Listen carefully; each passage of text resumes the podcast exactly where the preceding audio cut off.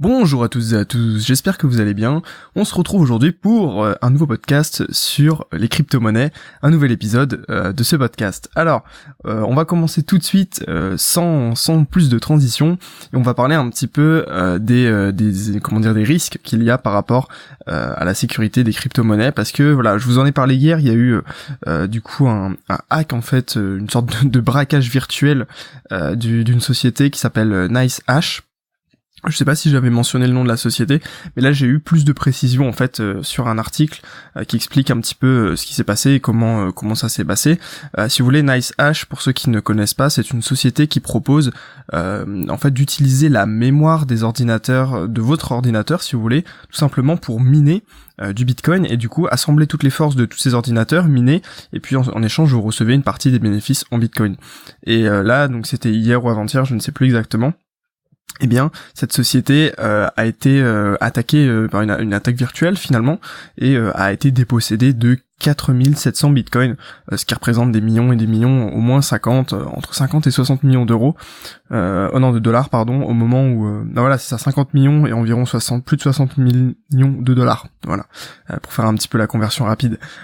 et donc, voilà, pour vous dire qu'à tel point, enfin, à quel point c'est, il y a de plus en plus de risques, en fait, si vous voulez, par rapport aux exchanges, qui sont apparemment une des cibles les plus privilégiées des hackers et des pirates. Euh, j'ai un autre article qui traite de la cybercriminalité euh, sur le journal du coin et qui explique en fait la technique du DDoS qui bah voilà c'est une, stratégie bien connue des hackers et des pirates qui consiste en fait à saturer euh, soit le réseau enfin il y a, y a, plusieurs types soit une adresse IP soit un nom de domaine. Après c'est un peu technique. Moi-même je connais pas forcément grand chose dans tout ce qui est voilà le, piratage de cette manière là et si vous voulez dans l'article ils expliquent que les, les hackers et puis tous les pirates ont attendu euh, que les, les exchanges soient suffisamment gros et puissants, avec beaucoup de, de bitcoin, beaucoup de, de crypto à l'intérieur, pour commencer à les attaquer. Ils n'ont pas commencé à les attaquer quand ils étaient petits et sans, sans, sans, crypto, parce que ça ne valait pas forcément le coup, et du coup là, euh, et comme ils ont peut-être un peu négligé leur sécurité du fait qu'ils n'étaient pas attaqués avant, qu'ils se pensaient du coup euh, disons plus euh, plus invulnérables qu'ils ne le sont vraiment eh bien euh, voilà maintenant il y a pas mal d'attaques. Il y a eu notamment Bitfinex euh, le 26 novembre le Bitrex le 24 novembre qui ont été attaqués par des bah, des attaques des DOS et on, on peut imaginer qu'ils sont attaqués tous les jours euh, donc l'idée du DDoS c'est que vous saturez totalement le réseau et ce qui fait que eh bien euh, le serveur ne répond pas et j'imagine que derrière on peut on peut plus facilement euh, aller s'introduire et puis voler voler les crypto-monnaies etc parce que du coup il y a le système de défense et peut-être long à réagir. Alors après comme je vous dis je suis pas du tout un expert dans ce domaine là mais disons que euh, eh bien il y a de plus en plus d'attaques qui sont qui se qui s'effectuent. Et donc voilà c'est c'est pour ça que si vous voulez garder vos cryptos sur le long terme il y a rien de mieux qu'un qu'un ledger wallet. Euh, moi j'ai bientôt commandé le mien. Et, euh, et voilà pour commander euh, comment dire pour sauvegarder vos cryptos sur le long terme c'est peut-être la solution la plus la plus sécurisée au-delà du fait que bah voilà vous pourrez vous serez plus assez liquide pourrez plus échanger vos cryptos comme ça d'un claquement de doigts, mais bon, au moins, euh, vous pouvez pas vous faire voler comme ça. Je pense notamment aussi au, comment dire, en fin octobre, il y avait eu, euh, euh, comment dire, un, un, hack sur le Bitcoin Gold il y avait euh, il y avait eu énormément de, de vols euh, au niveau du Bitcoin Gold. Euh, voilà et pour continuer un petit peu sur les exchanges, il y a l'Australie qui a tout simplement et comment dire qui oblige maintenant les exchanges à, à obtenir une sorte de, de licence. Enfin, il faut qu'ils se présentent au gouvernement, etc. pour eh bien avoir le droit de devenir exchange sur les cryptos en Australie. Bon, ce qui paraît un peu logique. Et il y a notamment aussi des obligations pour ces exchanges de tout simplement euh, identifier les personnes qui s'inscrivent, enfin un petit peu comme, euh, bah, je pense que vous et moi, si vous avez déjà ouvert un compte par exemple chez Bitfinex ou, chez, chez Kraken, si vous voulez du coup, euh, comment dire, envoyer des, des euros vers ces exchanges là, et eh bien même sur Coinbase, j'imagine que c'est pareil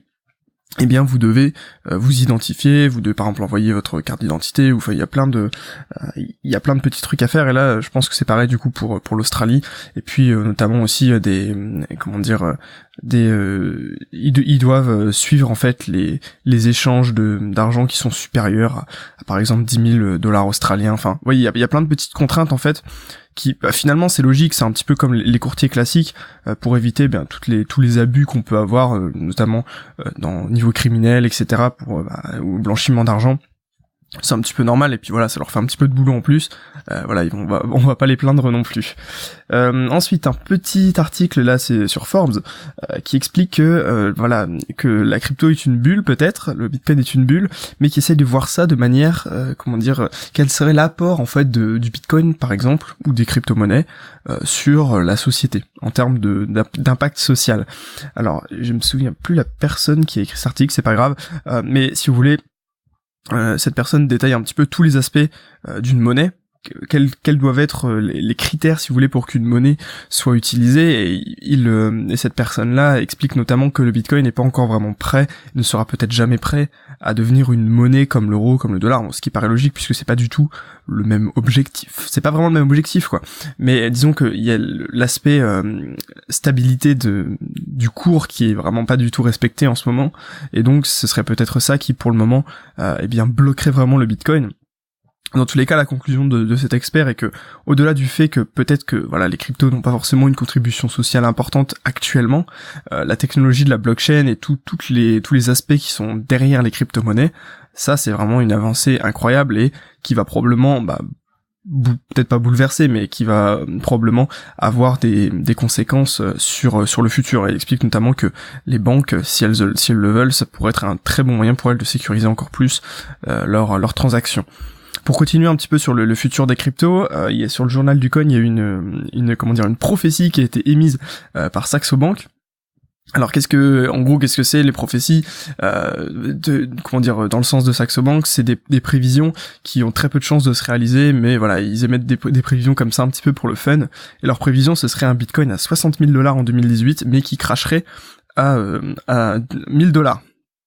Pourquoi il cracherait après euh, bah, Déjà, pourquoi il, pourquoi il augmenterait bah, Tout simplement parce qu'il y a toujours de plus en plus de demandes, de plus en plus de personnes qui veulent acheter des bitcoins. Hein, je vais vous le voir, on va le voir après, euh, notamment avec, euh, comment dire, sur l'Apple Store. Il y a plus en plus de gens qui veulent acheter des bitcoins, etc. Et du coup, forcément, le bitcoin va exploser et il atteindrait peut-être les 60 000 dollars avant que les gouvernements, voilà, commencent à, à, vraiment réagir et à, à légiférer pour créer, par exemple, leur propre crypto-monnaie, ce qui selon Saxo Bank, pourrait complètement tuer euh, le Bitcoin par exemple et le faire cracher au niveau des 1000 dollars, ce qui représenterait euh, pour Saxo Bank le niveau euh, auquel, comment dire, le prix en fait. Comment comment expliquer ça? Si vous voulez, quand un mineur il, mine du Bitcoin, il a une certaine dépense énergétique en électricité, etc. Et les 1000 euros représenteraient les frais qu'un mineur, par exemple, pourrait avoir pour euh, eh bien miner euh, un bitcoin. Vous voyez, c'est un petit peu ça, euh, ce serait un peu ça l'idée. donc, donc voilà, c'est assez drôle cette analyse, mais tout en sachant que Saxo Bank avait déjà une prévision un petit peu pareille pour 2017 en disant que le Bitcoin allait atteindre un sommet exorbitant de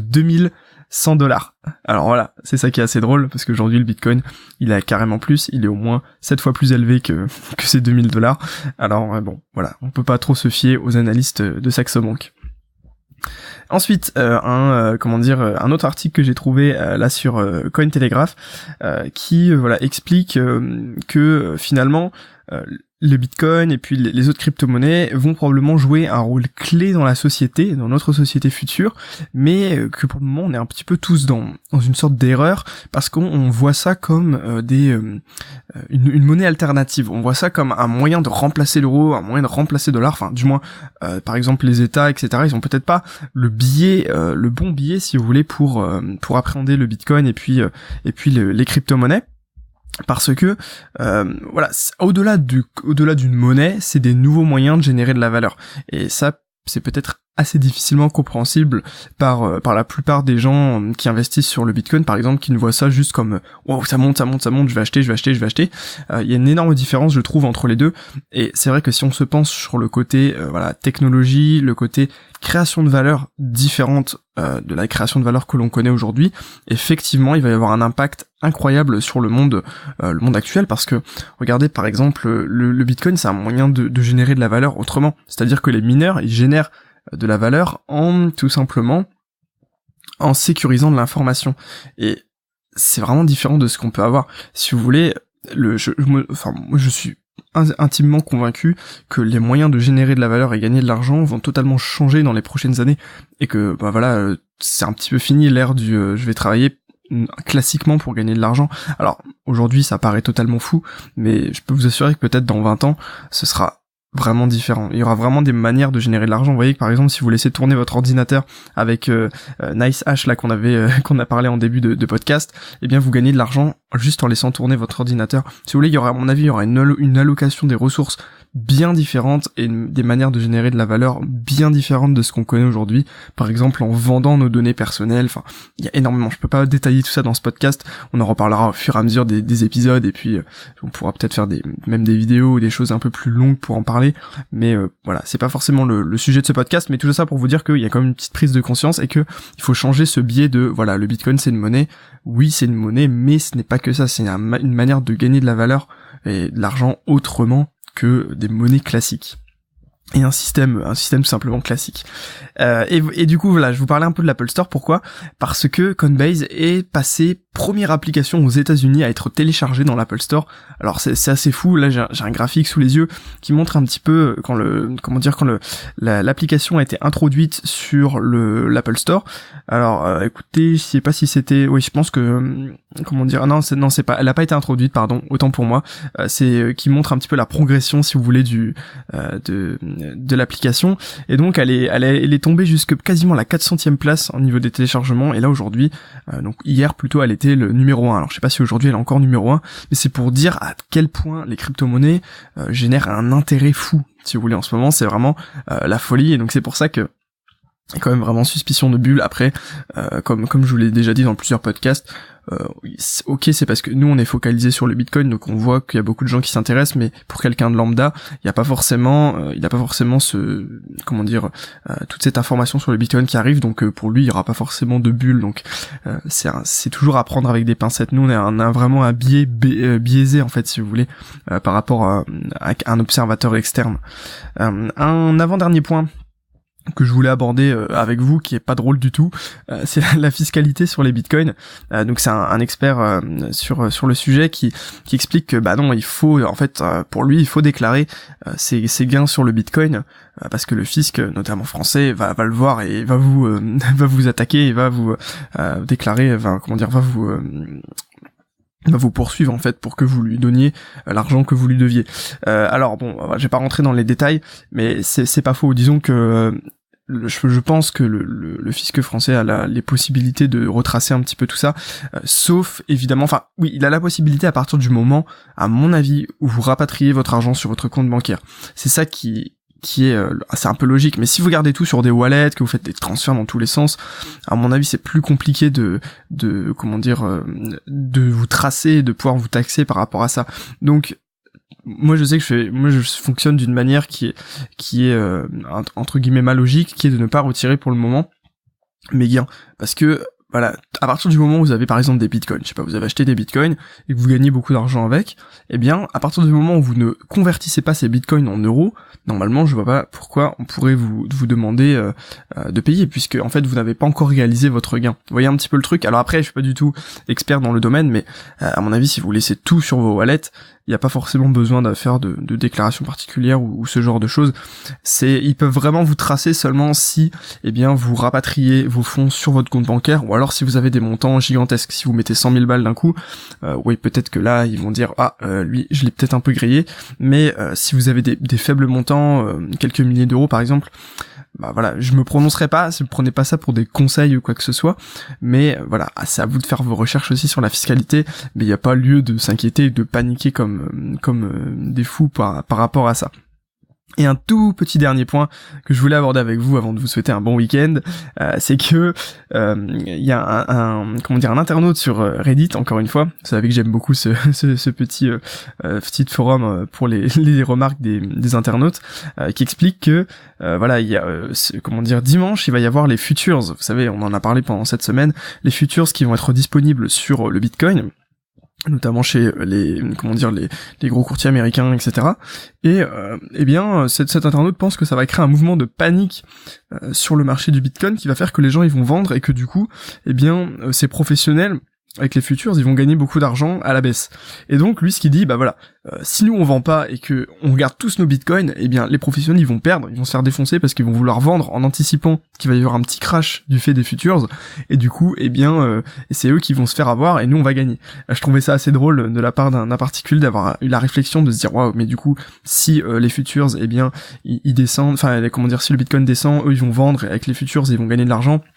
du coup, nous, faut pas qu'on vende parce que si on maintient tous nos positions acheteuses, eh bien, le Bitcoin va monter, on va gagner. Euh, je trouvais ça assez drôle et voilà, je voulais juste vous partager ça et alors à voir si demain, eh bien, il va y avoir un, crash du Bitcoin par rapport euh, à l'introduction des futures. Là, déjà, le marché baisse un petit peu, mais toujours rien de rien de bien euh, comment dire rien de bien ouf. Voilà eh bien je vous dis bon week-end à très bientôt pour la suite euh, eh bien de de ces podcasts et puis euh, sur l'actualité des crypto-monnaies. Je vous dis à très bientôt. Bonne journée à vous bon trade si vous tradez et puis bonne chance pour le marché des crypto-monnaies. À très bientôt bonne journée